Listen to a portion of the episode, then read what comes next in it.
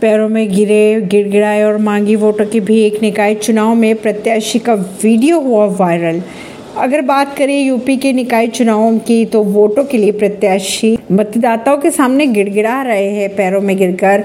वोटों की भीख मांगते दिखाई दे रहे हैं। इसका एक वीडियो सामने भी आया है। यह वीडियो ललितपुर ज़िले के पार्षद पद के लिए चुनाव लड़ने वाले प्रत्याशी का बताया जा रहा है।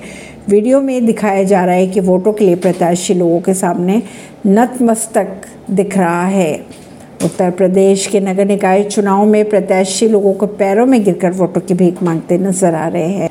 अगर खबरों की माने तो प्रत्याशी इसलिए ये काम कर रहे हैं क्योंकि उनके पास पैसे नहीं हैं मतदाताओं के लिए।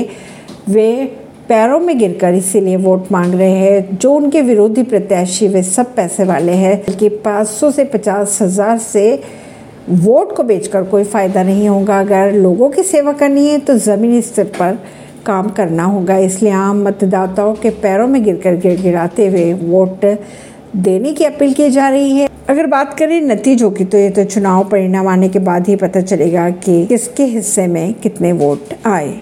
ऐसी खबरों को जानने के लिए जुड़े रहिए जनता श्रेष्ठता पॉडकास्ट से। परिवेश नई दिल्ली से